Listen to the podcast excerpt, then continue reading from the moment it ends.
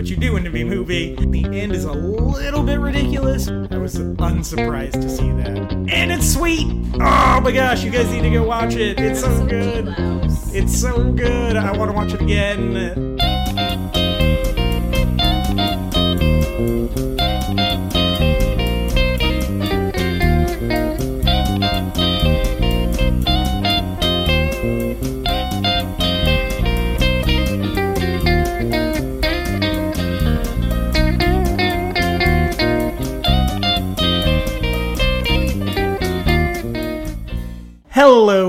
Internet travelers, and welcome once again to a before and after show. Um, this is a before show, and if you've been paying attention, there was another before show before this one, and not an after show in between.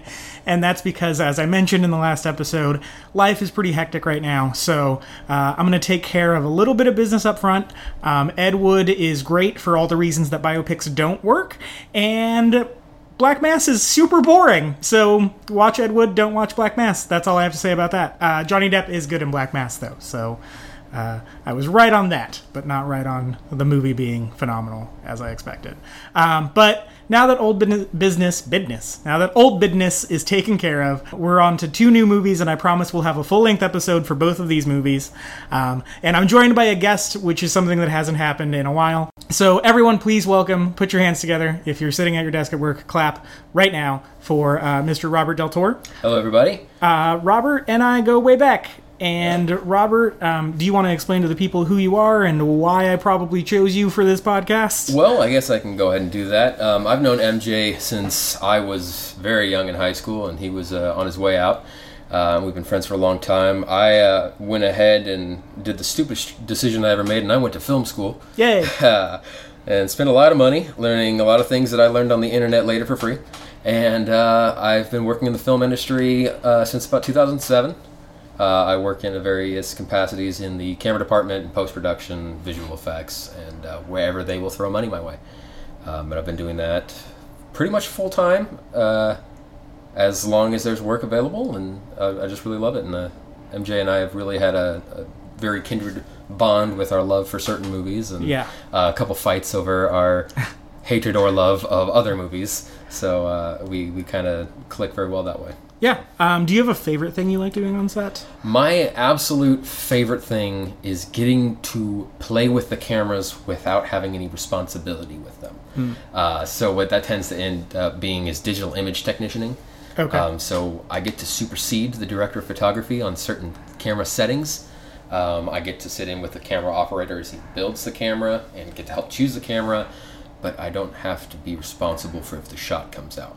so Yeah, that's uh, good. that's a lot of fun uh, on the, the larger budget sets. But when I'm doing smaller budget stuff or my own projects, I really love to have the camera in my hand. Uh, and I've recently started delving into directing, which is a new monster that I'm Yeah. facing. Are you liking that? Or I, I'm loving it so far. Okay. Um, I am just doing it on smaller web series, and um, it's been something I've wanted to tackle for a long time. But I've always felt that you needed to be able to do every other job on set, or at least be able to explain it well enough somebody else could do it from what you say. right. That way, you can detach yourself and focus on your process, but still have enough respect for what everybody else is doing that you don't get lost in it. Right. Yeah. I mean, directing is essentially you know being a traffic cop for the set. Yeah. Um, and everyone's mood is based off of yours. So if I don't trust my grip department well enough to do their job, I'm going to be stressing about that Right. and being on them instead of being with my actors and, and working on the performance.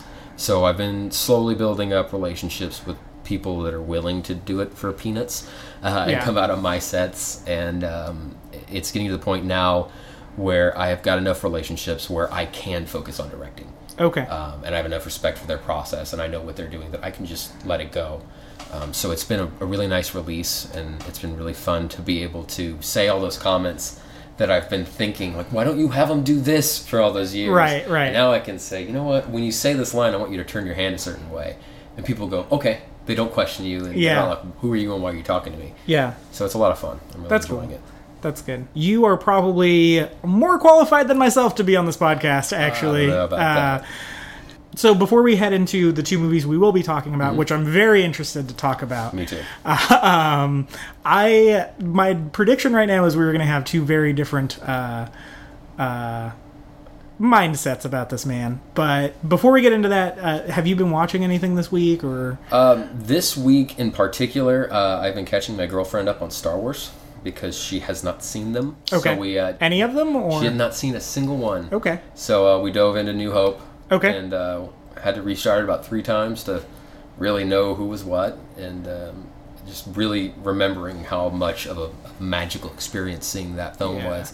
My dad took me to see that for the first time when they did the theater In re-release. That was the very first time I saw Star Wars. Me too. That moment, you know, everyone from the '70s talks about it. Yeah. a lot of our generation missed it, but that's how I remember Star Wars. Yeah. So that was really cool.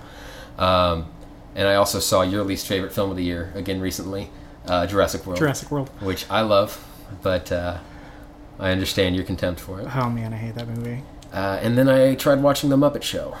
Oh, that was painful, wasn't it? As much as I love The Muppets, uh, yes, it was very painful. Yeah. I, the Muppets will always have a special place in my heart because that was the first major feature film I've ever worked on. Was, Mm-hmm. remember that. was the 2010 Muppet film. Um, but yeah, I don't, I don't know that uh, that this has got the staying power that the Muppets can bring to a, a Yeah, series. I 100% agree. Um, I also watched The Muppets, and uh, I like. I don't feel betrayed by the Muppets themselves. Right. I feel betrayed by the people in charge. I think it's just the formula, honestly. Everything about the show, I'm okay with. I, I like the idea that Piggy has a TV show. Yes. We're just seeing the Muppets for who they are as opposed to the characters they play. But I don't think we need another version of The Office. We've had 12 or so in the last couple of years. Yep. I'm tired of this imaginary documentary that's randomly following this family in all its facets around for s- 12 years with no input. Right. You know, it worked for The Office because they acknowledged that there's a documentary crew, and at the end they acknowledged that they made a documentary, yeah. and it was okay the first time. But Modern Family, now the Muppets, everybody's using this device. Parks and Rec. Yeah, Yeah. I'm tired of it. And the Muppets made mention of that. They have Yes. they, they there's a joke with Gonzo where he makes mention of it, but it felt really hollow. Like And I felt like it was too early in the episode for it. Hmm. I feel like that if that had been, it was one of the first jokes. yeah, if that had been towards the end of the episode, it would have set it up to be like, oh, okay, so they're self-aware about it, Right. Whereas in the beginning, I'm like, okay, you're acknowledging it's a mistake and still yeah. doing it. Why? Yes. Yes, exactly. Uh, but I'm gonna keep watching. it. I want to see what it goes because there's not a lot of other strong shows this year. yeah. Scream Queens is terrible. Is it? I Do thought about not- watching it. I watched one scene Okay. and it was one of the worst things I have ever seen put to celluloid, and it was so painful that I wanted to look away. But like every true train wreck, you couldn't. Yeah. Um, I also watched Last Man on Earth, the, Oh, the premiere. Yeah, I don't yeah, know yeah. if you've watched that. I haven't. yet. I've watched the first season, but we haven't watched the premiere yet because it just uh, happened the other night. Yeah, the premiere was two nights ago. I believe. Yeah. Um, I, I think that's going to be a return to the strength of the beginning of the first season. Good. Because it started off super so strong. strong. I thought it ended pretty strong It did. too. I think but it got real draggy in the middle. Yeah, they made uh, they made Phil too hateable, Yeah. and Mm-hmm. I think that's uh, there's a fine line, and I, I really really think that guy whose name I just forgot, Will Forte? is is very good at portraying that kind of character. Yes. you love Hayden. uh, and I think he's getting back to that this season, and I Good. think it's going to be worth watching. Good. Yeah, he became like kind of just straight up vile in the middle, and then they gave him a redemption arc because I think Mm-hmm. Yeah. they kind of like acknowledged it. Yeah. I think Fox does that a lot with their shows, which is really strange. We just finished the first season of Gotham last night, Mm-hmm. um, and that did the same thing where like. It kind of started off in a way that I liked and then got really stupid for a lot of episodes. Oh, yeah. And then the end kind of redeemed it back to what I liked about when the show started off. And my understanding is that season two is starting off really strong. I haven't seen any of season two yet. I have not. I stopped right when it got really silly in Mm-hmm. the first season uh, because, in my opinion, they're trying to do a film noir Okay. with modern technology, which I don't believe works. I Okay. think one of the things that really sells it as a film noir is if oh man they strapped the bomb strapped the bomb to the bridge, we've got to get there now. It's got those dire stakes. Why don't you just pull out your cell phone and call the bomb squad and have them take a helicopter down there? Right.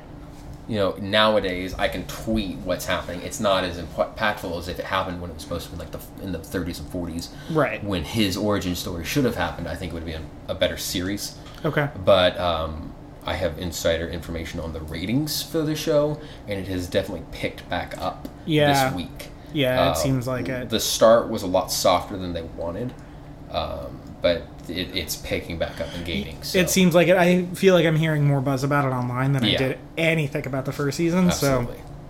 I think, and I think the show's had potential from the beginning. Um, I just, I think they kind of squandered it in the first season, but if they made it to a second season, Yeah, then especially with Fox because they're notorious for killing things before they have a, a yeah, true chance. yeah, yeah. So Like, that's Fox good. never. They wouldn't kill Why would they ever do that? Terra Nova and Firefly or anything like that. Yep. Anything else? Um, no, I think that's about it. Uh, I've been mostly just focusing on uh, pre-production and now principal photography for the web series I'm working on. And Okay. That's consuming my life. Yeah. Um, we will get to that uh, later because I do Okay. want to talk about that and have you plug it to the 30 people that listen to the show. Fantastic. Um, Double our viewership. Yay. For me, I. Oh, you know what? I want to talk about a movie that I haven't talked about on the show yet, and I don't know why, because it's might be my favorite movie of the summer. Okay. Um, I had the fortune of seeing Man from Uncle a few yes, weeks thank ago. you for saying that. It was so good. It was great. That movie was great. There was one shot in that film that was better than every other film I've seen this year. What's that? the light spinning in the torture scene? Oh yeah, yeah, yeah. That one shot, uh, I went and saw that with my girlfriend. It was the first movie we saw together. Okay. And in that scene, the villain does a very sinister look where he leans in. And the lighting captured me so much that I realized I made the exact same face as the villain who's torturing a guy is making. Wow. And I looked over, and my girlfriend was staring at me in horror, thinking it was the torture that I was liking. It was, like, no, no, I swear, I swear it's the lighting. I just really love it. It's delicious. Uh, but I, yeah, I honestly think that was one of the most fun films. Oh, I had a that I didn't have any problems with it. It Nope. was exciting. Yep. The lighting was incredible. It looked great. yeah, that, uh, that was much better than Mission Impossible. I thought so too. Uh, much better than I will say it sadly, Jurassic World. Uh, it's that and Mad Max are Yeah. my two favorite, especially visual films. This Oh, year. yeah. incredible films. Yeah, yeah. I for for a long time I thought it was going to be Mad Max, but I think Man from Uncle ekes it out. The thing is, Mad Max is very serious. Yes. Um, yes. Which is fine. That's great, and it should be, be. yeah. But I had so much fun watching Man from Uncle. Like, I haven't smiled in a movie Oh that much in so long.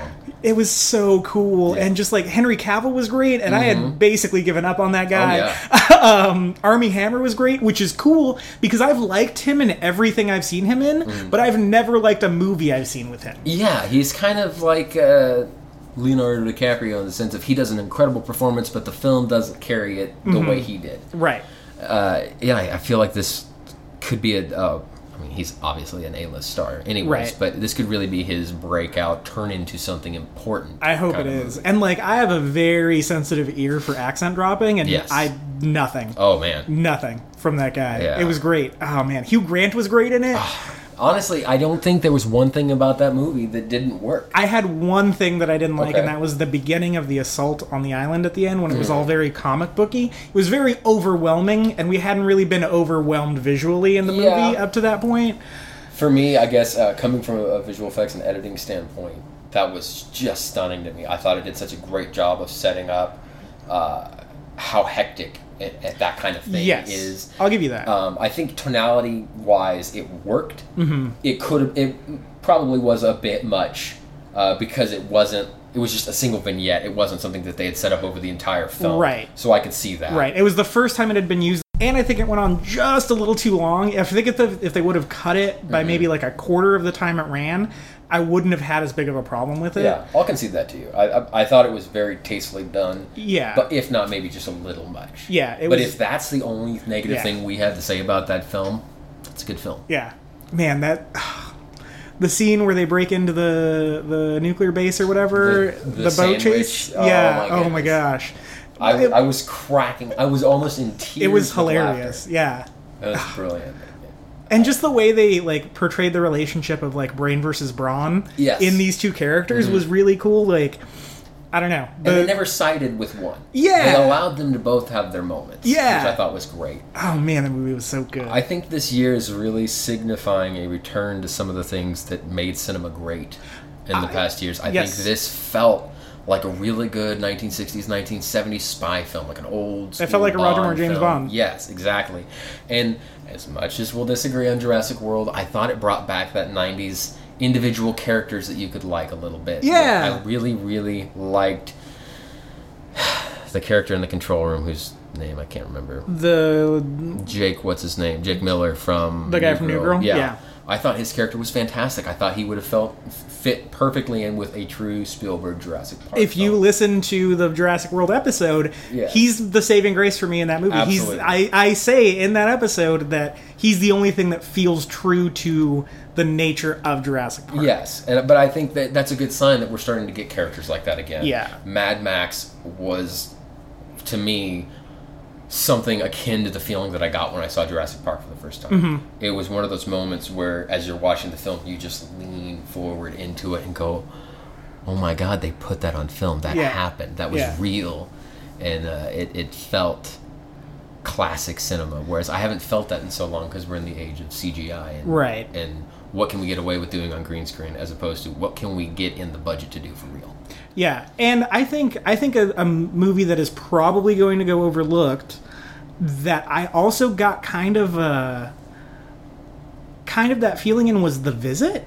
Weirdly, and that's because I had foreknowledge of what the twist was at the Right. end of the movie. Okay. So when I was watching it with an audience that didn't know, I had a blast Oh, yeah. because every decision they make in the movie makes sense once you find out like what happened. Okay. But like me watching that, I thought the gags were hilarious. I thought they were jokes. Hmm. But when you don't know, they're scares, and I thought it was cool the way that tone shifts if you see the movie more than once, or if you have foreknowledge about what Yeah. what happens. Because it's like I can see the suspense in it, but also if you know what it is, you can also see the humor in it too. So I think that like that uh, I think that movie had very good. It just had good sensibilities. I think we're seeing better sensibilities than we've had in a long time. The filmmakers are more aware. Uh, it seems that we've got more intelligent art, uh, audiences Mm-hmm. nowadays. We've got people that don't want to be spoon fed anymore. We're tired of Michael Bay blowing things up. Right. I have a deep love for Michael Bay because every once in a while you want a film that's a roller coaster. Yeah. You can just go turn in or you know give your ticket, sit back and be taken on a ride. Yeah. I'm never going to sit here and analyze Transformers. Exactly. Because it doesn't work. As soon as you pick it apart, it's a garbage film. Sorry, Michael. Love you. But we're starting to get into the point where viewers want that content. They want thicker films. They want characters that have those backstories. They want more Han Solos. Yeah. They want people that you could hate, Yeah. but you love them. Yeah, I agree. Um, you know, and I think I w- I had a Transformers vibe from San Andreas. Like I had a blast with that movie. I didn't pick it apart. Like that's a short episode of the show. Mm-hmm. Yeah. because it's a little bit critic proof. Like trying to get any subtext out of that movie is ridiculous. Yeah. But it did its job. It knew it was doing its job. It knew that was the job it wanted to do. As long as you know your goals as a filmmaker Absolutely. and you accomplish them, you made a good movie. Yeah. And I think that's part of the I think that's my big problem with film criticism now is no one's willing to meet a movie halfway. Like everything has to be amazing or it's terrible. Right. And it's like, well no, okay, let's look at what this movie sets out to accomplish based on its structure, based on the clues given to you in the screenplay. Did it accomplish those goals? Yes. Okay, it's good. Yeah. And my baseline for any film, uh, d- doesn't matter what genre it is, is did I enjoy it? Yes. Because if I have to force myself to like it, it's not a good film. Yeah. You know, uh, as much as I loved moments from it, Inception was that way to me. Hmm. By the end of it, I just was so not lost in the story, but I've lost my uh, camaraderie with the characters. I just didn't care. Those moments were wonderful. It was a great film in that sense, and it was really cool the different levels of it. But at the end of the day, if I'm sitting there looking at my 200 plus movies that I have to watch, I'm not going to pick that one out. Yeah, I actually agree with you 100%. I was super high on that movie when it came out, but it doesn't hold up. It, Mm-hmm. It doesn't really hold doesn't. up at all, actually. Yeah, like, it's- visually stunning. Yeah, yeah, yeah. yeah. It I looks think you great. Could, you could cut a five minute music video out of it that's Academy Award worthy. Yeah, But I, the movie, uh, it doesn't hold up. And I think it's from that age of filmmaking where they were just, yeah, we're saying it's complicated. Buy it. Yeah, and I feel like I don't I I don't know how you felt about Interstellar, but I felt that way about Interstellar as well. I thought it had moments. yes, here comes But- the, the bad filmmaker in me. I have not seen Interstellar yet. Oh, that's fine. It's not that good. Yeah, I've, I've heard visually incredible. Yeah, great. Uh, story wise, just watch the Lincoln commercials and you get enough of it. Yeah, pretty So- much. Um, I think I think Matthew McConaughey's good in it. Mm-hmm. Um, I think he's one of the best actors out there today. Um, Definitely underrated because Yeah. you know you still think of him as that bro. Yeah. all right, all right. Yeah, but I feel like the older he gets, the more he's turning into Paul Newman, yeah, and which he's yeah, we need more character actors that Yeah. are, are solid and just who they are. Yeah. So I I watched uh, in addition to Man from Uncle, I also watched. Uh, uh, I just got done watching before you walked in my door to record. I just got done watching a documentary called The Overnighters, Okay. and uh, it's a documentary. I believe it's from 2014. Um, I heard about it on Maltin on Movies, Leonard Maltin's podcast. He he talked about this documentary, and it's about um, it's about oh Williston, North Dakota, uh, which is essentially a boomtown right now because fracking is huge there. So fracking has caught on really big in North Dakota, and you've got all these people going for jobs, and the job market can't hold that many people. Yeah. And so it's just super overpopulated, but it's all really small towns, so there's nowhere for anybody to go. Everything's full. All the jobs are full. All the RV parks are full. A lot of these are guys with criminal records. A lot of these are guys who only had money that they borrowed from a lot of people to get a one way ticket to this town because they were promised, you know, you can have a felony and be making a hundred grand a year. Yeah. Um, and so there's kind of nowhere for these guys to go. And the movie's about this, uh, I want to say Lutheran pastor. It's about a pastor who has opened up his church to let these guys crash at the church. Okay. And he didn't really ask permission from the church to do it. So uh, he just kind of made the decision. And when the church kind of when the church found out they were cool with it you know um, but now it's starting to hinder the church it's been going on for two years Oh, okay. um, you know they thought it was going to be for spring and then spring turned into fall and then fall turned into winter and then winter turned into next winter and it was putting a big strain on a lot of the people in the church yeah. um, it was putting a big strain on the family because this guy was taking care of these guys all the time. Um, and so it's just kind of this uh, battle. uh, And this pastor is like, I- read a review that said he's almost pathologically compassionate to these guys, like all like to a fault. Yeah. And so it's just kind of his story, and there's there's a third act revelation that's kind of the when I finished it, I didn't like it. I thought it was very much uh, look at this hypocrite because there's a personal sin that's revealed of the pastor. But now that I'm thinking about it, I think it may just be like th- this guy had the thing he was dealing with too, but that doesn't mean you can't help people. Yeah. Adding an additional layer to his conflict instead of being Yeah. a crush. Yeah, yeah. Um, so it was uh, the third act revelation is that uh, he struggles with same-sex attraction, and he's been acting on that with some of the men in the uh, the overnighters program, is what it's called, and thus committing adultery with his wife. And so the movie kind of ends on a down note where he sets he steps down from being a pastor, and now he's part of essentially the overnighters, but the overnighters have been shut down by the city, um, and that's just kind of where the movie ends, which is real sad. So it's District 9 in the Midwest with people instead of aliens. Yes. Holy cow. Wow, nailed There's it. film school for you.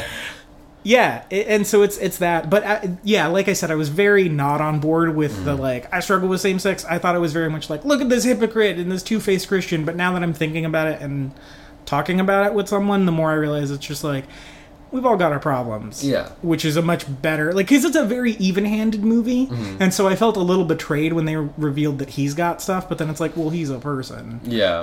so Maybe that could. I haven't seen it, obviously. Right. It could have been something to do with the way that it was cut a little heavy handedly and revealed immediately as opposed to organically brought out during the story. Yes, Which might have helped it. Yeah, it's super. I mean, it's like the last six minutes of the movie that you Okay, find yeah. out. Yeah, Like he got a magical alien gun and blew up a guy and then made Yeah. a flower out of tin cans. yeah. that's kind of it for what I watched. Uh, before we head take a break and head into talking about the two movies and the, the meat of the episode, you are currently working on a web series that I we've am. talked about. Uh, Do you want to talk about the web series? Well, uh, this web series actually started off as a stage play that was produced by a man named James Cope here in Bakersfield, uh, called Geeks versus Zombies. Okay. And uh, it got really, really good reviews. It did something like three runs here in Bakersfield. I think I remember the ads for the play. I believe it did two runs in Los Angeles, which were very successful. Wow. And a lot of people started wanting to uh, actually purchase the rights to put on the play in other towns, which I Wow. believe happened. Um, and the two writers of this series, uh, James Cope and Dave Rock, really kind of wanted to take it further. And rather than just make a bunch of plays that don't make sense because you missed that one three years ago, uh, we decided to develop it into a web series. They got with me because I spent a senselessness amount of money on equipment. Um, but it costs me nothing to produce a web series now. So we kind of started working on it, and we're on our uh, third episode right now. Okay. Uh, it's called Geeks Versus. Um, we've got Geeks versus Zombies Part 1. Uh, part 2 does not exist yet Okay. for budget constraints. Uh, and then uh, Geeks versus Vampire is the third slash second episode. And right now we're in production on uh, Geeks versus Witches, which I'm directing. Okay. Um, and where can people find that? That is on YouTube. Uh, you can just search Geeks Versus, and it'll look like a, a little book with red font on it. Okay. Um, and I can give you a link if you want to. Yeah, Put I'll it throw a link and, on the uh, episode description. Um, is there a Facebook, Twitter, Instagram? There is a Facebook. We are on Facebook. Um, Geeks Versus. We're going to have a lot stronger social media presence now that we're starting to get more material to actually promote with. Okay. Um, but we are around, and we'll be uh, we'll be around a lot more in the coming months. Okay. And then what? What's your release schedule? Yes. Um, we are filming one episode entirely in the month of October of this year, and then we're going to begin the next one in December. We would like to release them um, the first episode in January and the second, uh, hopefully, in February. Oh, okay. Uh, these end up being fairly post production heavy. We Yes. are actually shooting in 4K with real professional things. You know, we fill up Mm-hmm. a terabyte hard drive a day. Um, so it's not your standard, we shot it on an iPad Right. thing and we can cut it that day. Um, and as we're getting more comfortable in the series and it's finding its way, we're uh, getting a lot more quality into it and doing more shots and more production value and um, they're getting better each episode and so we don't want to rush it for the sake of getting it out there um, we're kind of going with more of a british bbc type schedule where we just focus on a few really solid well produced episodes as opposed Okay. to doing a weekly thing Got it. uh, so as we go we're going to get hopefully more financing um, and be able to do a more maybe a monthly basis okay. Is there any sort of an Indiegogo or Kickstarter for um, that? we tried one, and uh, the goal was a hundred dollars, Okay. and uh, we made our goal. By golly, um, and we just decided to self-produce. So Okay. right now uh, we're saving up. Each episode has a budget of about uh, four grand, okay. uh, which is nothing in the terms of Yeah. of film production. A lot of people would be like, "Wow, four thousand dollars! It's a lot." That barely feeds you and covers gas. Yeah. So as we're going, I'd like to make it closer to ten thousand an episode.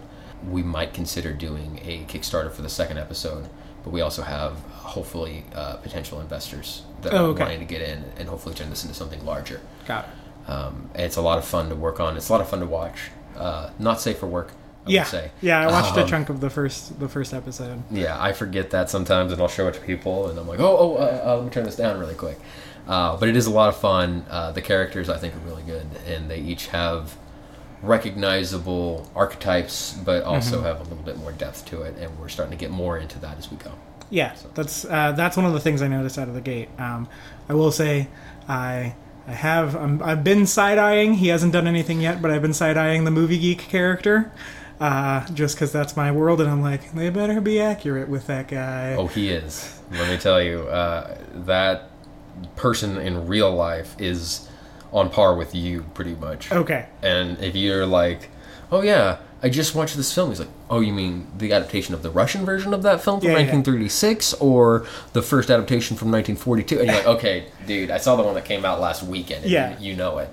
Uh, so he's we relentlessly fact check these. Yeah. Uh, the episode that we're producing now is Geeks versus Witches, and the writer slash producer of this show, who plays the comic book nerd, uh, James Cope, has spent the last three months researching Wicca and real documented quote unquote witches and the Salem witch trials and just everything related to it to make sure that we're being as authentic as possible. We're taking a little bit of licenses and you know there's real magic, which well, I, I haven't seen anybody throw a fireball at somebody angrily, but you know I'm not going to say it doesn't exist, but there's a few licenses there, but the, the practices that they're doing, the way that they're uh, looking into the future and whatnot, we're trying to be as authentic as we can at every aspect. Okay. So uh, I think our main challenge is if we can get through an episode without one geek going, "Oh yes, but you didn't do," then we're happy. Yeah. So and we're really striving to do that. Yeah, and I will say one thing is there was one thing I thought happened, and I was like, wait a minute. Mm-hmm. I thought I caught you guys on something, and then I rewound and found out that I just wasn't paying attention for a half second. And I was like, okay. What was that? I'd love, I'd love- Uh, it was the the thing about the highest grossing movie of all time. yes. Yeah, Yeah, that was one of the uh, one of the fun parts because uh, we had a mini argument about that as we were writing it, and, It we seemed like double it. checked. it seemed like it. So yeah, Cool. Yeah, so that's uh that's Geeks versus. Yes. It's hard for me to not call it uh, Geeks versus Zombies just because there's the video game, but Yeah. with plants instead of geeks, and also that's the name of the first episode. yes. So it's and- very tricky, but uh, Yeah, so Geeks versus Blank is Mm-hmm. actually what it's called. And when you sent me the Facebook message about it, I thought it was Greeks versus. Yeah, we get that too, which Um, would be an interesting episode. Yes, yes. Uh, you should do Geeks versus Greeks, and it's just them fighting a fraternity. Hey. okay. Well, we'll uh, off mic. We'll talk a little bit about that. Have to see. Okay, uh, we will take a short break, and we will be right back.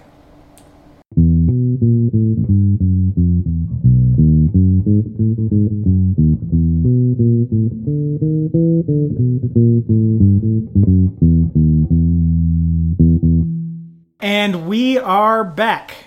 So, this week we're taking on uh, two films, uh, as we usually do, from a legendary director. Uh, it pains me to say that, and we'll get into that in a second. Um, but but this weekend, uh, October second, Ridley Scott has a new film coming out called The Martian, which is based on the best-selling book of the same name by Andy Weir. And before we get into that, we're going to take a look back at Ridley Scott's career and take a movie that neither one of us have ever seen, which is a little bit shameful. It is. It, Um, I I was very scared when MJ asked me if I'd saw it because I thought this was a trick question. Yeah, it's it's a little bit shameful for both of us. So we're here as as support, uh, but we're going to be talking about the 1982 film Blade Runner, which is obviously one of the most well-respected sci-fi films ever made, Yes. um, as well as as sort of the crown jewel of Ridley Scott's uh, career. So before we get into either one of those, though, I want to talk about Ridley Scott, the man. Okay. So what? Where do you stand on Ridley Scott? I think he needs a hug. I think he needs to be told that he is great, that he has fantastic instincts, that he's the best filmmaker that England has ever put out, and that he needs to stop listening to what everybody else told him and just go back to who he is. But he's had a lot of a lot of struggle in his life. You know, he's he's lost people that are very close to him, which can it always influences your art Yes. and um, I believe that the his first brother that he lost um, really kind of helped him bring sensibility to his characters, especially I assume in Blade Runner because it was right around that time. Yeah. Um, but I think the the loss of his other brother more recently struck a different note. Yes. and I think that has hurt him in a way that has made his art suffer, as opposed to help us suffer through his art. Yeah, I would agree. I am actually an unapologetic Tony Scott fan. Yes, I love Tony Scott. Yes, fantastic. Uh, and I think it's one of the biggest tragedies this industry has faced. Yeah. Um, I think, as far as television is considered, he's amongst the best legend that television has seen. Yeah. But I, I feel that when you're working in such a sensitive media as motion picture, where you have to, especially as a writer director, a lot of the times. Yeah. There's there's an old quote I can't remember who said it, but uh, it's um, no surprise for the writer, no surprise for the reader, no tears for the writer, no tears for the reader. And I, I think that, and I could be completely wrong and completely blacklisting myself by saying this, I think Ridley is afraid to em- embrace the loss of his brother uh, in a way that allows him to channel it through his art because it's too real, it's too fresh, and I think his art's suffering because he's trying to remind us that he can do these emotions without feeling them himself. Fair enough. So That's uh that's good insight. that's Uh, as pretentious as I can get. I don't like 90% of Ridley Scott's movies. I'll give you that. I am going through his IMDb page right now and uh, I see Alien, Yes. Legend, um, and then nothing after Legend. I don't see anything until 2000 with Gladiator. And then Matchstick Men in 2003, which I think is horrendously underseen and underrated, and I think Nicolas Cage is great in that movie. And I always forget that he uh, he directed that. Well, I will go so far as to say that I think that um, Robin Hood was fantastic. I've heard Robin Hood is good. I haven't seen that one. I, I believe that if you go into it expecting a Robin Hood film, you'll get pissed off because he barely ever touches the bow and arrow, and it doesn't feel like Robin Hood. But if you go into it thinking, let's go into the period of time in which the Robin Hood myth came from, Okay. with a little bit more historical accuracy and just picking a person and going through it, you you'll love it. Um, Okay. I, I think they had some great callbacks to real history, uh, to the way that he saw the Robin Hood myth, and there's enough of it to call him Robin Hood. Um, and I think it was a great film, especially looking at the way that they produced it. Um, they did it in the old style. You know, they built Osgiliath, they built Yeah. Minas Tirith. You know, we don't have that anymore. Right. So I, I think Robin Hood was the last film where they're going to build sets, and I think that the new Hobbit series proved that. Yeah. Um, so, what I will say about Ridley Scott Mm-hmm. is I think he's a very technically proficient Yes. director. I think he makes movies that look impeccable. Mm-hmm. My big problem with Ridley Scott is he doesn't fill them with anything. He doesn't fill them with any sort of human emotion that I feel connected to. Um, Right. it's very rare that he does it. I'm not saying he doesn't do that. Obviously, Gladiator, Matchstick Man, and Alien. And Legend's just fun. I just love that movie. I have yet to see that as well. Oh, it's great. Tim Curry's is the devil, literally the devil in that movie, uh, and it's great. But like something like um, like going through his IMDb again, uh, American Gangster. Not there's nothing. It. I mean, you've got Russell Crowe and Denzel Washington acting against each other, Which should be fantastic. Yeah, and just nothing from Yeah. either one of them. And then his follow-up movie is Body of Lies, which was this sort of espionage movie about uh, you know the, the Middle East situation. Leonardo DiCaprio and Russell Crowe acting against each other should be fantastic. Was just hollow. I think he just makes very hollow movies that Right. look good. Prometheus is one of the worst movies I've ever seen. I couldn't bring myself to watch it. I got so excited from that first trailer, and then I just got a feeling that this was gonna make me angry. Uh, because Alien, I watched Alien at at the age of twelve by myself in an old rundown cabin in the middle of the Ozarks at midnight. And as soon as it was over, I had to walk from that cabin a mile to the house where I was staying in by myself at summertime. I watched Alien and Predator the same night and then did that.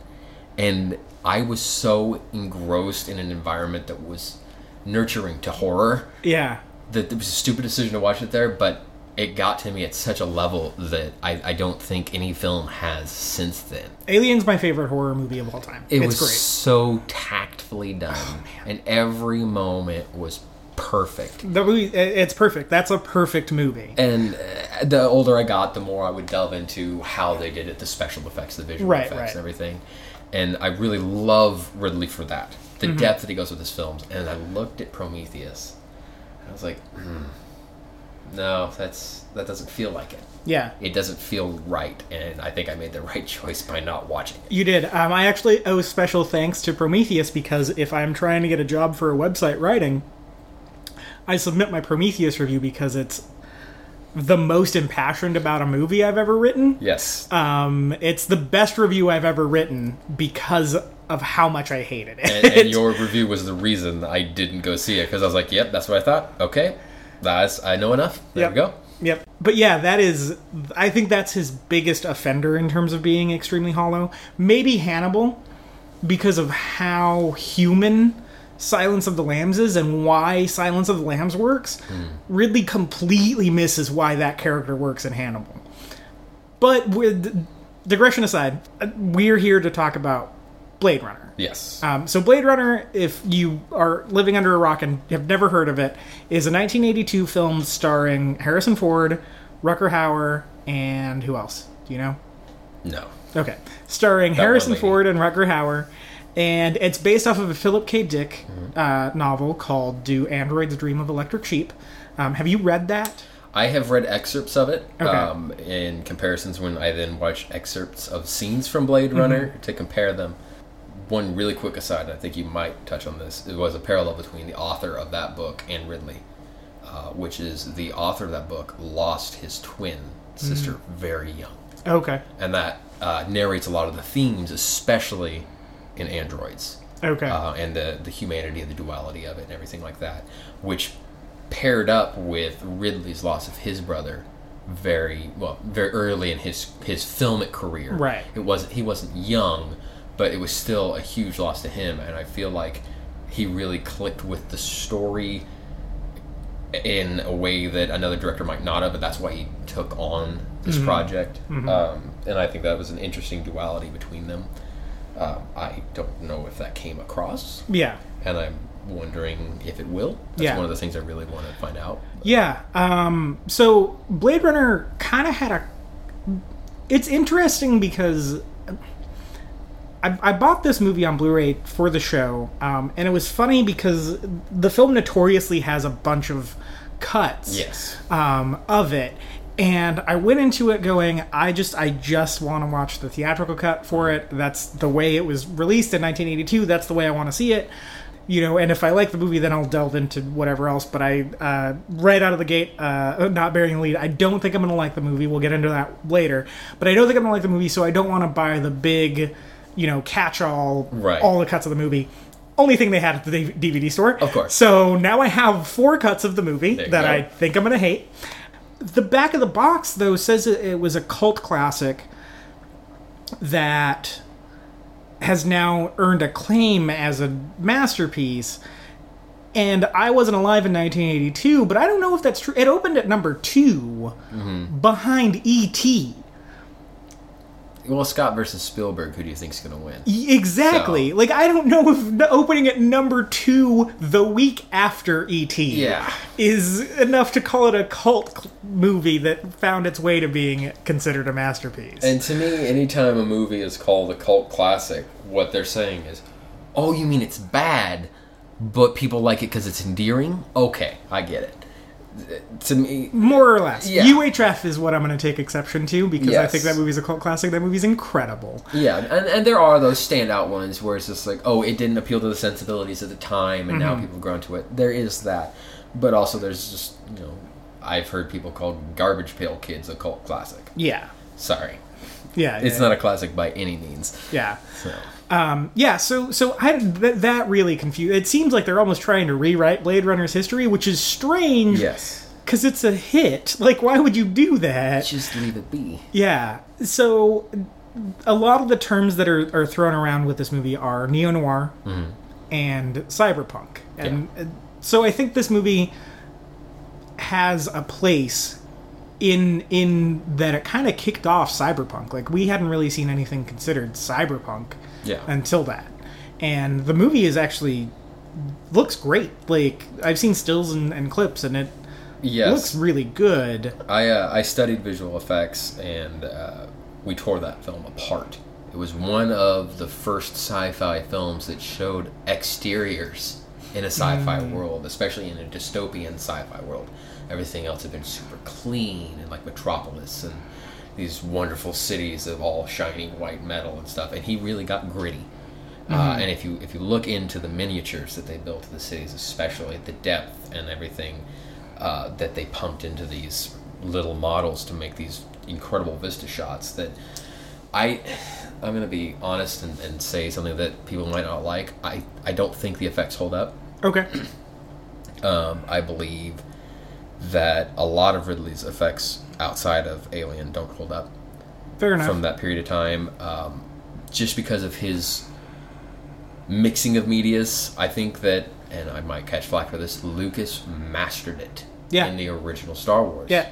everything felt so real, and um, it could be because I was looking at older transfers of the film that weren't so good, Laserdisc and VHS, and Mm-hmm. it maybe just didn't capture the flares and everything right. But it felt like that one Michael Jackson movie where he turned Captain into like a robot. Yeah, sure. It felt like that. the uh, the Disneyland one. No, the one that came out on VHS. Oh, And- oh, I know what you're talking about. Yeah.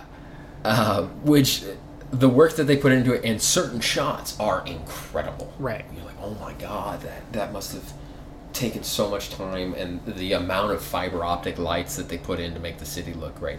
Those shots look incredible. But then there's shots where they have like a flying car going through and it just looks like you're watching a VHS tape in, in Right. the 1990s and it Right. just doesn't hold up. Right. Um. So what what are you expecting out of Blade Runner? Um, from what I've heard, I'm expecting to see the beginning of the lull of Harrison Ford's career. Really? Um, yeah, I, I feel like he had potentially a great character, but the, the theatrical release Oh. removed a lot of what made his character good and made him look subpar. Okay. And I'm also expecting to see a lot of the 1980s styles that I hate. Okay. Um, the 80s were, in my opinion, one of the worst things to happen in that century. Um, I think like World War II and then the 80s. and then the 80s, yeah. Uh, yeah. So uh, I, I'm expecting it to be painful to watch, but at the same time be really uh, interesting to see how all these visual effects and special effects I've studied play into it. are you what are you expecting emotionally out of the movie? I'm hoping that the cut that I see is the one in which the story actually came through and is a really nice duality between two friends, brothers, symbionts that that experience loss in different ways. And I, I want to see him play out human nature in a way that we've both talked about how he either hits it or he misses. Yeah. I'm hoping this is a hit um, because it has story wise, it has the potential to say, you know what, the, this is how I experienced loss. You know, we both Yeah, yeah. experienced some pretty substantial losses, and I want to be able to bond to a character, Okay. and I want to feel that I want to feel validation for the way that I experience loss through one of these characters. So for for me, Blade Runner. Do you have any prior experience with Blade Runner? Just the uh, times that I've been able to fake conversations like I've seen it. um, Okay. And the visual effects and special effects analysis that I've done of the Okay. films. I have not sat down and watched a trailer even. Okay. I've seen the first, oh, maybe 15 minutes of Blade Runner. Mm-hmm. I don't remember it, um, but I know I turned it off. Yeah. Yeah, I did not like it. Always a good sign. Yep. I, I remember not liking it. Um, if you listen to the very first episode of the podcast, uh, this is this is how we started, and that is uh, that was Fight Club. I had seen the first fifteen or twenty minutes of Fight Club, and I did not like it. Same here. And I rewatched it as my first episode, and I ended up liking it, although I felt like it was extremely bloated. Yeah. Um, I at the time I didn't know it was a satire, and so that that that helped color it a lot for me Mm. because it's a very good satire. So it kind of, if you if you don't know, it goes completely over your head that it's satire. Right. So Blade Runner, I don't think I was as informed as I am now. Right. Um, I think I'm much more mature than I was when I tried watching Blade Runner. I think I may have still been in high school when I tried watching it. Um, as a, a budding film buff, uh, I didn't have the knowledge about the technical aspects of making a film um, and the knowledge of subtext. I like subtext wasn't a thing Right. for me when you're discovering films in high school. You're just like that. See, that's I've never seen that before because I'm 16. You know, And when you were when you grew up in the '90s, subtext was so masterfully done right? that it wasn't something we had to be conscious of because it wasn't completely hidden or spoon fed. Mm. For for the golden era of the '90s, the- towards the end, it, Yeah, well, and I would I would argue that Spielberg spoon feed you subtext, but it's Yes. great. Like uh, that is not a complaint Yeah. against Spielberg. Spielberg is the greatest of all time at spoon feeding you subtext. When Spielberg spoon feeds you, it's ice cream. When Yes. other people spoon feed you, it's medicine. yeah, yes, that's the perfect way. Yeah. yeah. So for me, Blade Runner is is just seems like another. And I think if I if I try to remember why I turned it off. I try to remember turning it off because I wasn't connecting to the movie at all. It felt very sterile. It looks great. Best I remember, that movie had really good shot composition, but it just there's nothing in the world for me to like grab onto, um, and and that becomes a huge problem when you're watching a film, especially when it is something as at like for as lush as those uh, sci-fi scapes look it's always been sold to me as a character piece. And so if i can't grab onto a character i don't like it. Um, and th- this might be where i end up venturing into the other cuts of the movie. Right. and i want to talk about that for a second. So um, originally he ridley scott was showing this work print of the movie that didn't have a narration and had kind of a really sad ending. Yeah. Um, the it didn't test well, and the studio made him change it. Right. So the theatrical cut has a happy ending, and there's a voiceover kind of explaining everything to you as it goes along. That work print was unearthed and released in 1990, 1990, I believe, maybe 91. Um, and people liked that one better because it didn't spoon feed them and it had the sadder ending, which actually seems like the more logical closure point for the film, is my understanding. Ridley Scott didn't give permission to have that work print released, so he released the director's cut, Right. Um, which I think kind of retooled the voiceover. I don't know if it completely removed it. I don't remember. I think I do remember that there is some voiceover in there which pissed people off, which Yeah. then motivated. 2007 um, 2007 you have hd dvd and blu-ray wars starting to happen and everyone's trying to get their backlog onto the new formats. So that means a lot of reissues. Yes. and with the blade runner e- reissue came another cut of blade runner. The final cut is what it's called. And that one is essentially the director's cut minus the voiceover. Um, and with still the downer ending. So there's so many different ways for this movie to happen. It's like it's it's almost choose your own adventure movie on accident. Yeah, I can see that. Um, And so it's very like it seems to be a problem that has plagued the entirety of Ridley Scott's career, and that he doesn't seem to have very much control over his edits. Which is shocking to me because he is a, a legendary director. Love Yeah. him or hate him. Yeah. He's one of the most powerful people in the industry. Exactly. And you would think that what he says goes, which is a power that Lucas had, which in my opinion is why the the episodes 1, 2 and 3 sucked is because he had too much control. Mm-hmm. But I think Ridley doesn't have enough. Yeah, Uh, I, I think it was incredibly doesn't have enough. incredibly disrespectful to him as a filmmaker to not allow him to do his own cut. Yeah. That's one of the things as a director, especially as a young director for myself. I started editing when I was 16 years old. I had the mindset of an editor. So as I'm on set preparing my stuff, I'm in that mindset. How do I want this film to end? I'm not sharing it with a producer.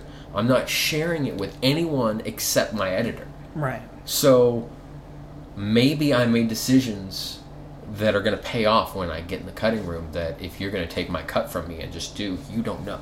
Yeah. And I I feel like it was very disrespectful to him as a filmmaker and equally disrespectful to release a work print. Yes. So I think the first two versions of the film are very rude to Mr. Scott. Yeah. Well, the work print wasn't released with the studio's permission either. Right. Um, that was just released by some film nerds that were like, "Hey, look at this cool, better version of Blade Runner." Terrible. Which, like, to a certain point, it gets real muddy for me because, Yeah. like, I kind of get it. At one point, you want to see that. You want to know Yeah. what would episode one be like without Jar Jar Binks.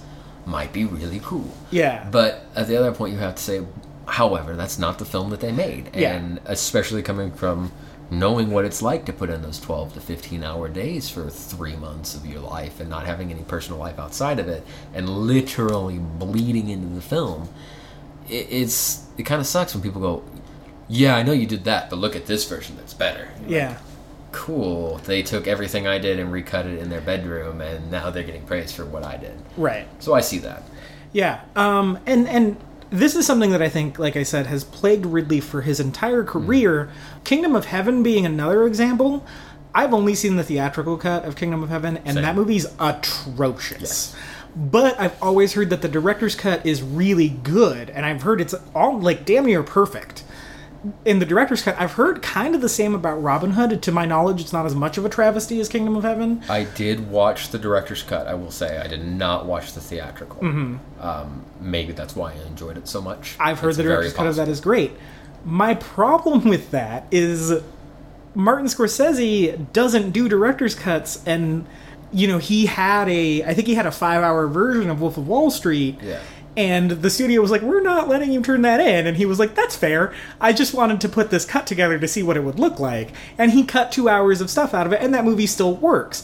And he was doing a press for it and they asked him if he was going to release that five hour hour cut on the blu-ray and he said no that part of his job as a filmmaker is to operate within the bounds of the theatrical cut and i don't know if i don't know what's going on in ridley's career like I, it seems like he should have final say in the cut but it seems like that doesn't happen a lot and i don't know if that's by choice if he's just like oh well i'll get it on the blu-ray when i get the director's cut and he's just fine with releasing them like that or It, it could be. Um, it could also be because in the British school of things, the director's a lot less powerful than over here across the pond. Um, the director here uh, still has to answer the executive producers, still doesn't have final say. A lot of people think that, you know, a, a director can say, no, I want this shot in there. Well, the executive producer can go, well, he's wearing a patch that I'm going to have to pay fifty million or you know fifty thousand dollars to license, and I don't think it's worth it. And he has to go, okay, we'll take it out. You know, it, Yeah. it- you don't at a certain that. level i feel like scorsese can just say he wants whatever shots he wants. when you're Scorsese or when you're Spielberg or anybody like that, you're no- noticing in the credits they are also executive producers. fair enough So when you're just starting but and you're working on something executive produced by Spielberg, he gives you a lot of reign because he was a director. When you're working for Bruckheimer, Bruckheimer gets his way. yeah fair enough or grazer It, it doesn't matter what you think. It doesn't matter what you want. If it's not what he wants, noting Bruckheimer is very story conscious and he mm-hmm. understands and respects his directors. But when he wants something done, it's done. yeah In the British school of it, it's very similar to the BBC. The the, the producers have all the control. but scott free productions Yeah, he Scott does is almost exclusively listed as a producer, rarely as an executive producer. oh i see So that's like saying you're the judge, but you're not the Supreme Court justice. got it So you have a lot more say than somebody directing an episode of Doctor Who would. Mm-hmm. But you don't have Steven Moffat power. Right. So Right. Okay. That makes more sense Mm-hmm. now that you break that down. Yeah, it's just it's something that I feel like uh, has really been detrimental, especially in recent years. And I don't even know I, I because the director's cut or final cut or work print or whatever the hell any cut that's not the director or the not the theatrical cut of Blade Runner is so much more respected than the theatrical cut of Blade Runner. I feel like uh, part of it might be on Ridley Scott to where he's like, well, I don't know. I was able to re-release this movie twice and get way more acclaim for it, so I'll just do that with every movie now. Yeah, where he kind of wants to be the underdog, so he's allowing himself to do that. It, it could be a brilliant marketing strategy because the guy's not hurting for money. Yeah, I mean, he's still making big budget movies for some reason. Like Yeah. I don't. It could be. Uh, Yeah, I don't know. Um, so yeah, that's. I think we've kind of exhausted everything we can say about Blade Runner, having not seen the movie. Yes. And that that kind of transitions us into 2015. This weekend, The Martian is opening, and The Martian is based off of a book by Andy Weir, and the essential plot of the book is that we are now sending manned missions to Mars. And what happens is Matt Damon's character is part of one of those manned missions. He there's an accident during a dust storm on Mars, and his team has to leave in an emergency, and he's nowhere to be found, and it, they make the tough choice of not going to find him because the risk wouldn't be worth the three of them potentially losing their lives. So they go back to Earth. Well, Matt Damon's character wakes up and he's still alive on Mars. It takes four years to get there. They're not sending another team until the f- team he was with gets back. So it's f- eight years that he has to uh, wait it out. I believe. I That's could what be wrong. It's what it looks like from the trailer because it looks like his team's on Earth or near Earth when yes. they find out. Yeah. So he wakes up and, and now has to survive on Mars for eight years, Mm-hmm. and he has to figure that out. And it's based off of this book that was a massive bestseller, and it was self-published. I think it was. I think it's the biggest-selling self-published book uh, in history. Wow. Yep. The rights for the film were sold before the book was done. It's always a good sign to Yeah. the story of the book, anyways. Yeah. Um, so Ridley Scott is is handling this story. It's got a cast that includes uh, Donald Glover and a couple other people whose names escape me. I don't remember who else is in that movie. That one really pale lady. Rooney Mara. Sure. Okay. Um, that seems like something she would be in. Jessica Chastain. Oh, got it. Kate Mara is in it. Oh, Kate Mara. Okay. And then the guy from the Mighty Ducks. Emilio. no, Jeff Daniels. Oh, man, there's a really Sean Bean's in this. He's gonna die. He gonna die. Or be the bad guy. Yep. Chiwetel Ejiofor. This movie has a great cast. Uh, Kristen Wiig, Michael Yeah. Pena. All right, neat. So, uh, you haven't read the book, right? I have not. Okay, I've read a chunk of it, and it's very good. It's um, very mathy, and I hate math, and it's still very good. Um, I hate math because I'm not good at it. Uh, that doesn't mean I don't respect math. I just hate it. It's very much this this. He feels like a very human character in that he knows he has to overcompensate or else he will die. So he comes off very arrogant, but there's this just underneath in the way it's written, it's because he's so insecure, but you also understand why he's so insecure. Because he's on Mars for eight years. Yeah. Um, so you understand that he has to kind of present himself as like, oh, I'm going to do this because I'm a badass. And, and with that undertone of like, I don't know if this is going to work, to be perfectly honest. I could die. And I think there's something very human in that, which makes me very nervous for Ridley Scott handling Yeah. this picture. Yeah. As as we've just learned. So what uh, with the limited knowledge you have of The Martian, what are you expecting out of it? What I would like to expect is Castaway. Oh yeah, Castaway 2 in space. That's one of my absolute favorite films. Um, I, I really think it doesn't. I mean, it gets a lot of acclaim, but I think that when you really look at it, you're like, that got really into the human condition of isolation and how much we need other people and how little people these days know how to survive for real. You know, if we lost everything here, we're sitting here and all the electricity goes away and all the water that runs through our pipes goes away, can we do it? right. now take yourself and put you in the middle of the Sahara. Can you do it? How about Mars? Yeah. You know, and I, I think that that's something that is a fear that a lot of people have. Maybe they don't address. I think that's why apocalypse films and zombie films are so successful. Is it addresses can I survive? And uh, I really want to see that challenged here, and I really want to see a triumph. Um, I really want to see somebody silence or science the bleep out of something. Yes. You know, that that moment in the trailer, I was like, all right, this could be cool. Yeah. Uh, I feel like it's going to be a marriage of um, of Castaway and Home Alone, okay. um, kind of, you know, like, yes, based on what I've read, yes. yeah, and I, I really want that. Yeah. I'm nervous that we're going to get Castaway overtones with District Nine, okay. Um, which, as you know, is one of my least favorite films. I actually didn't know that until I picked up on you digging on it I, earlier. I love what they wanted to, to do with it. I hate what it turned into. You have to, like we spoke about earlier, know the goal of your film and achieve that. Yep. It just didn't do what I needed it to do. Uh, and I'm worried that this might just make me hate Jeff Daniels more Okay. from what I've seen in the trailers. And I can completely understand the decision not to send a multi-billion dollar expedition to go save one man on a planet. Yeah, there's inherent good conflict. There. Yes, and and that is the deci- uh, the decisive point, which is what is the value of a human life.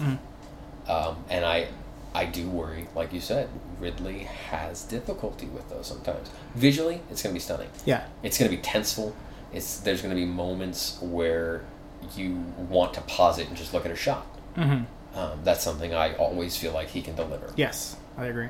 Is it going to be something that as soon as it comes out I buy? I don't know. Yeah. I really don't. Yeah, I mean, it's it. This is a movie that's going to come down to how Ridley Scott handles humanity, and his track record with it isn't good. We're not No. saying he can't do it. It's just something he struggles with. Um, looking at the early reviews, they're very positive. That doesn't necessarily sway me because I'm a good film critic, but also it doesn't necessarily sway me because I think a lot of his movies get positive reviews and I still don't like them Yeah. so we'll we'll see how it goes. Um, I think Matt Damon looks really good in it, He does. and I Uh, think I think Jeff Daniels looks really good in it. But I like Jeff Daniels a lot. Matt Damon's more hit or miss with me, but I I think he looks. This is right up Matt Damon's alley. I think so, I, and I think this is something that can put. I, I keep saying wanting to say put him on the map. They're on the map, but make it worthy for them to be there. Yeah, I, I think we're at a serious point in film where we're going to lose a lot of our actors that are the ones that you would paint their full face on a poster. right. Um, and I think we need to get back to that. And I think he's one of the contenders. Yeah, I think so too. And Um, that's something, ironically, is being brought up, at least in the trailer, of another movie coming up that I might be a little ashamed about to say that I'm looking forward to, which is The Intern. oh, that movie looks adorable. It does, but it, it really, just in that thing, how did we go in one generation from men like Harrison Ford and uh, I forget who else he says to this? oh yeah, And you really go, you know what?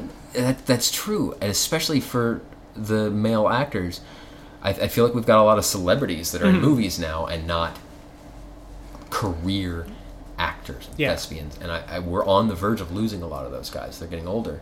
And we need a generation to step up. And this could be Matt Damon's chance yeah, to say, instead of I'm going to science the bleep out of this, say I'm going to Tom Hanks the bleep out, bleep out of this, you know? And, and I think he needs to. yeah, I think it's almost as much on him as it is on Ridley. yeah. Yeah, I mean he's got to carry it. He's going to be alone for such long stretches. Yeah. and the Tom Hanks analogy is apt because of the Castaway Mm-hmm. um, parallel you drew. To your Castaway point, before I get too far away from it, the reason that movie works though is because you've got the the prince of spoon feeding you. Spielberg's the king. You've got Yes. the prince behind the, the camera Yeah. on that one, which is Zemeckis, Right. Um, who's from the Spielberg school. But you know, look at Back to the Future, great movie. The most spoon fed I feel like I've Oh, ever yeah. been in a movie, But you look but in the, the best way possible. Like and it's you look at the target stuff. audience there. Like, Yeah. I feel like he was like, "Hey, Goonies for slightly older. Let's let's take that." Yeah, Um, and I feel like this is going to be more like, "Hey, you, like us, our age group. Mm-hmm. Here's a film that's gonna make you think when this goes off." yeah, And and I really think that uh, it can be something. Yeah. I And- agree. And, I really hope it is because he's due for a hit. yeah, Because I don't think he's had one in a while. Yeah, I'm I'm more optimistic about this than I have been most Ridley Scott movies in the past. Yeah. Um, I wrote for a short time for a film website last year and had to review Exodus, and it was just it was so hard to write that review because of how mediocre that movie is.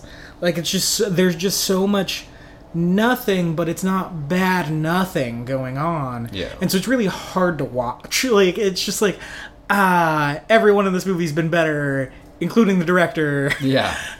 No, that, that's definitely true. I I often find that I enjoy Ridley Scott more in the making of portion of the DVD Yeah. than I do in the film itself. Yeah. And one the one time I think it tied was Gladiator. Yeah. yeah, I yeah. have watched the behind the scenes on Gladiator a dozen times, and I love it. And I watch it with a notebook. But I love that film. Yeah, and it's a I good will movie. sit there and I'll watch Really it over movie. and over and over again. I have thoroughly analyzed Aliens and Alien Two. Alien the behind and the Aliens? scene, yeah. And I did not like those movies. I liked Alien, Oh, you mean Aliens, and Alien Three? and Alien Theory Three. I didn't like those two, but the making of is fantastic, Mm-hmm. and that's one thing he always does is he never makes a mediocre looking film, like you say, Right. And his process is incredible, and when you look at how he breaks down everything, it's so great. Where I'm just like. If you could just get that last little piece in there, Mm-hmm. it'd be your Mona Lisa. Yeah, Aliens and Alien Three were not directed by him though. I know, but still, Yeah. it's it's a world that he created, and Yes. you know, I, I don't know. I feel like he's due for a hit, and I, I want Yeah. it to be. I agree. And I agree. regardless, I want to see the making of because it Yeah. looks really cool. It does. It does. It looks like production from a production design standpoint. It looks painstaking. Yes, especially the suits that they're wearing Yes. and the amount of damage the thing sustains. And I'm just thinking of the poor script supervisor and continuity people who are having to make this look the same Yeah. every day. Yeah. Uh, I also feel bad for the camera team because that's a lot of dust going around. yeah. Yeah. It a lot of garbage bags you guys went through. So props. It was tough. Yeah. Um. I'm. I'm hopeful for it. I'm. I'm, I'm, I'm hoping Matt Damon can pull it through. I'm hoping Ridley Scott can pull it through. I'm just very cautious. Yeah. And I think understandably. Yeah, it's it's uh, got the groundwork laid for it very well. yeah. Did you um did you see a movie called All Is Lost? No. Okay. Do you know what movie I'm talking about? No. Uh Robert Redford Okay. and it's just Robert Redford stranded on a boat. It starts with Robert Redford standard, stranded on a boat. It ends with Robert Redford stranded on a boat. Uh, he directed it, and it is one of the quietest movies I've ever seen. Um, it's it, like it's literally like if you just started Castaway with him on the island. Okay. Uh, And then left it before he gets saved. yeah, if you left it as he's getting saved, because Okay. that's how All Is Lost ends. So you see the boat pulling up to him, and that's about it. Like there's no, there's like m- this is being generous six lines in the whole movie. Wow. Yeah, and it's great. It's a really good survival story. I don't know that I need to see it again because man, not a lot of words in that movie. Right. Eh, but I think that tapped into what makes a survival story great. And I think there's I think there's something very there's something very tangible about a survival story and I think it's I actually do think it's probably pretty easy to tap into. it should be. It's a it's a base instinct that Yes. mankind has. Everyone knows what it's like to want to survive. Yeah. And even though we haven't been in dire straits such as being on an island or Mars or in the middle of a boat, we know what it's like to be alone and not know what to do. Yeah. Everyone's had at least one moment, even if you were a child and that's like, you know, That a- moment when you lose your parents at the store. if you've been lost in the store, Exactly. Doesn't matter how many people are actually there. You're alone. Yeah. Exactly. and uh, I, it strikes me a little bit because there have been several times in my life when I have been completely lost in the wilderness by myself. Uh, most recently, March of this year, uh, I, I went camping and uh, it snowed when it wasn't supposed to, and I was stuck with three other people who had no survival skills at all, and I had to start fire in the snow after rain with only summer gear bad call on my part. It was 90 degrees when we drove up. It snowed the next day, but there was that moment when like I was telling everybody we're fine. Mm-hmm. And they, if they listen to this, they're gonna get pissed at me. It's nothing to worry about. I do this all the time, and I'm like, I'm just gonna go get some dry wood. I walked out in the woods and I panicked for a good hour of like, okay, I'm going back to everything I learned back in Boy Scouts. How do I keep us alive? Yeah. Because I've got my summer bag and it's gonna get into the 20s tonight. Um, so I I love survival films for that reason. Yeah. And I stupidly put myself in that situation again and again and again. But on the same level, it is that moment where you got bullied in high school and you're trying to think, how do I keep doing this? How do I continue to go? And you don't tell anybody, and that's your struggle. That's what you have to survive. Yes. It doesn't matter if you're in the woods, if you're on a planet, if you're a kid. Like you said, Yeah. every human has it.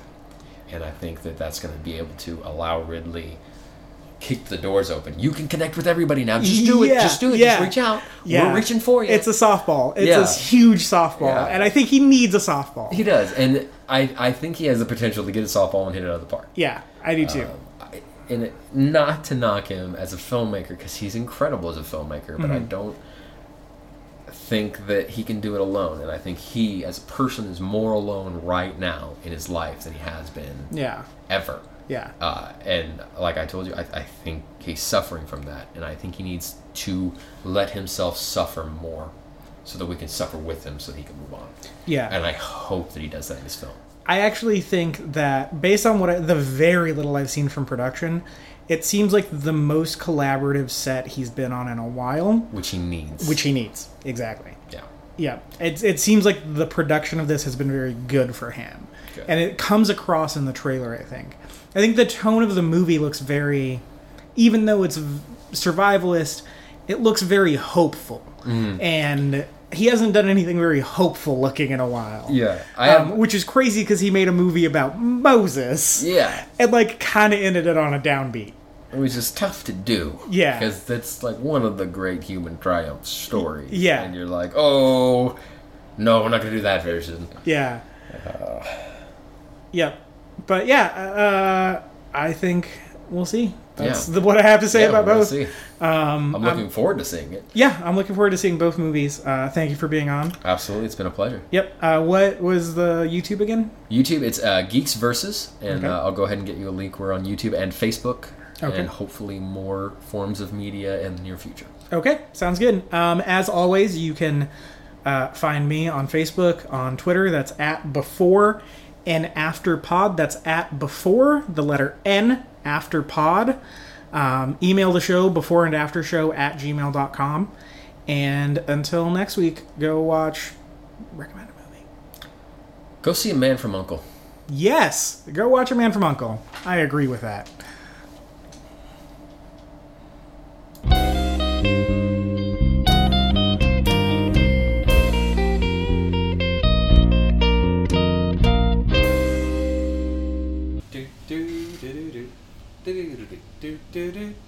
Reconnaissance.